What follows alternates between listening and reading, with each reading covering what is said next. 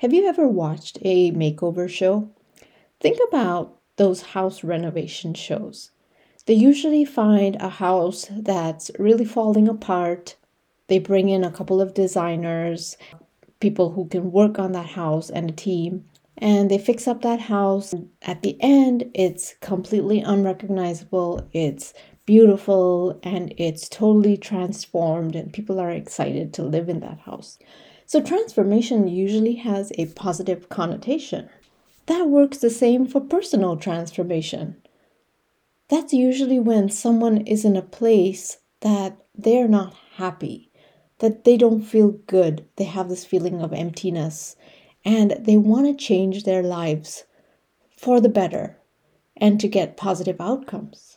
So let's get into the nitty-gritty of personal transformation right after the intro. My name is Aruna Krishnan, the author of the Busy Mind series, a trilogy that helps leaders thrive.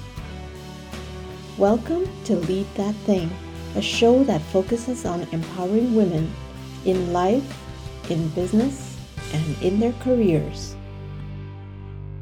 In today's episode, we talk about what is transformation, what drives it, and what are the elements to a successful transformation.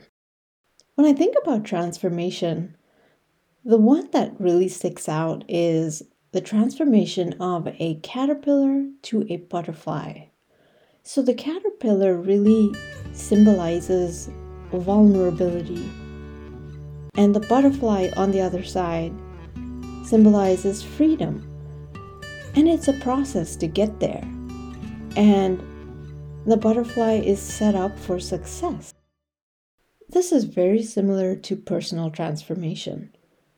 It usually starts from a point of vulnerability, and then at the end of the journey, the person reaches this sense of freedom.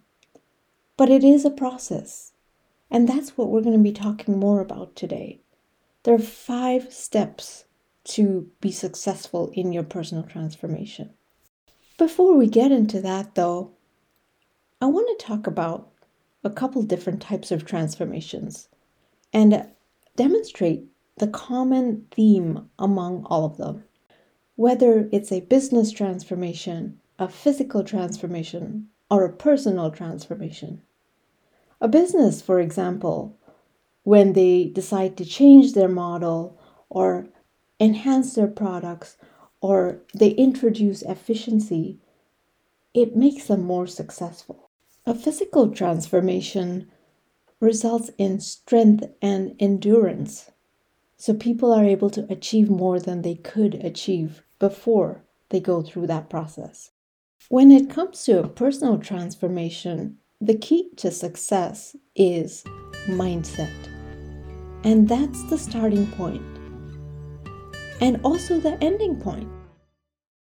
As I had mentioned earlier, a personal transformation usually stems from a need for change, a need for an improvement in the quality of life, maybe feelings of unhappiness, disengagement, and emptiness. In my case, I didn't know it at the time, but I was depressed, and that was what prompted my personal transformation.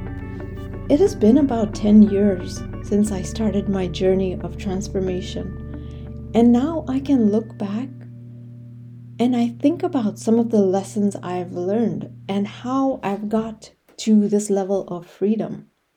And there are 5 key factors, and I can summarize them into 5 R's: reflect, rinse, restart, reinforce, and repeat.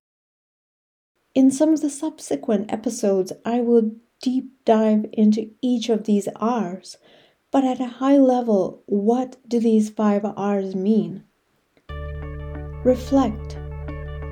How often do we take the time to think about where we are and why we are there? What decisions we make and why we make them. Once we learn to do that, it gives us a lot of clarity. Rinse. That means to be able to let go.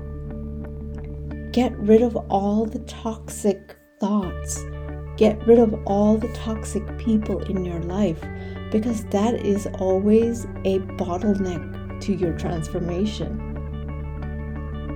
Once you've been able to rinse, then restart, because there's nothing like the present. Always, every day is a new day and a chance for you to start something new.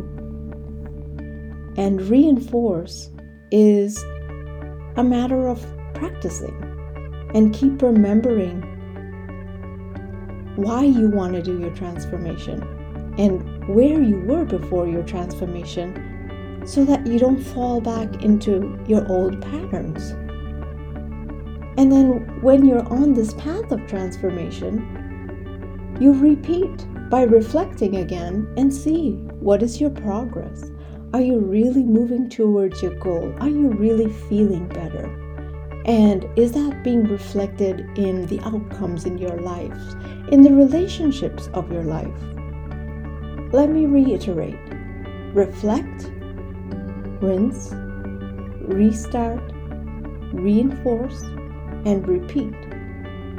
In the next episode, I will go deeper into the reflect phase, because there's a lot that gets us to where we are at a point in life.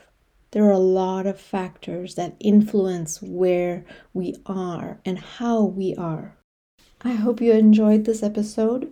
Stay tuned by subscribing to Lead That Thing, or joining the Facebook group Lead That Thing, Leadership and Empowerment.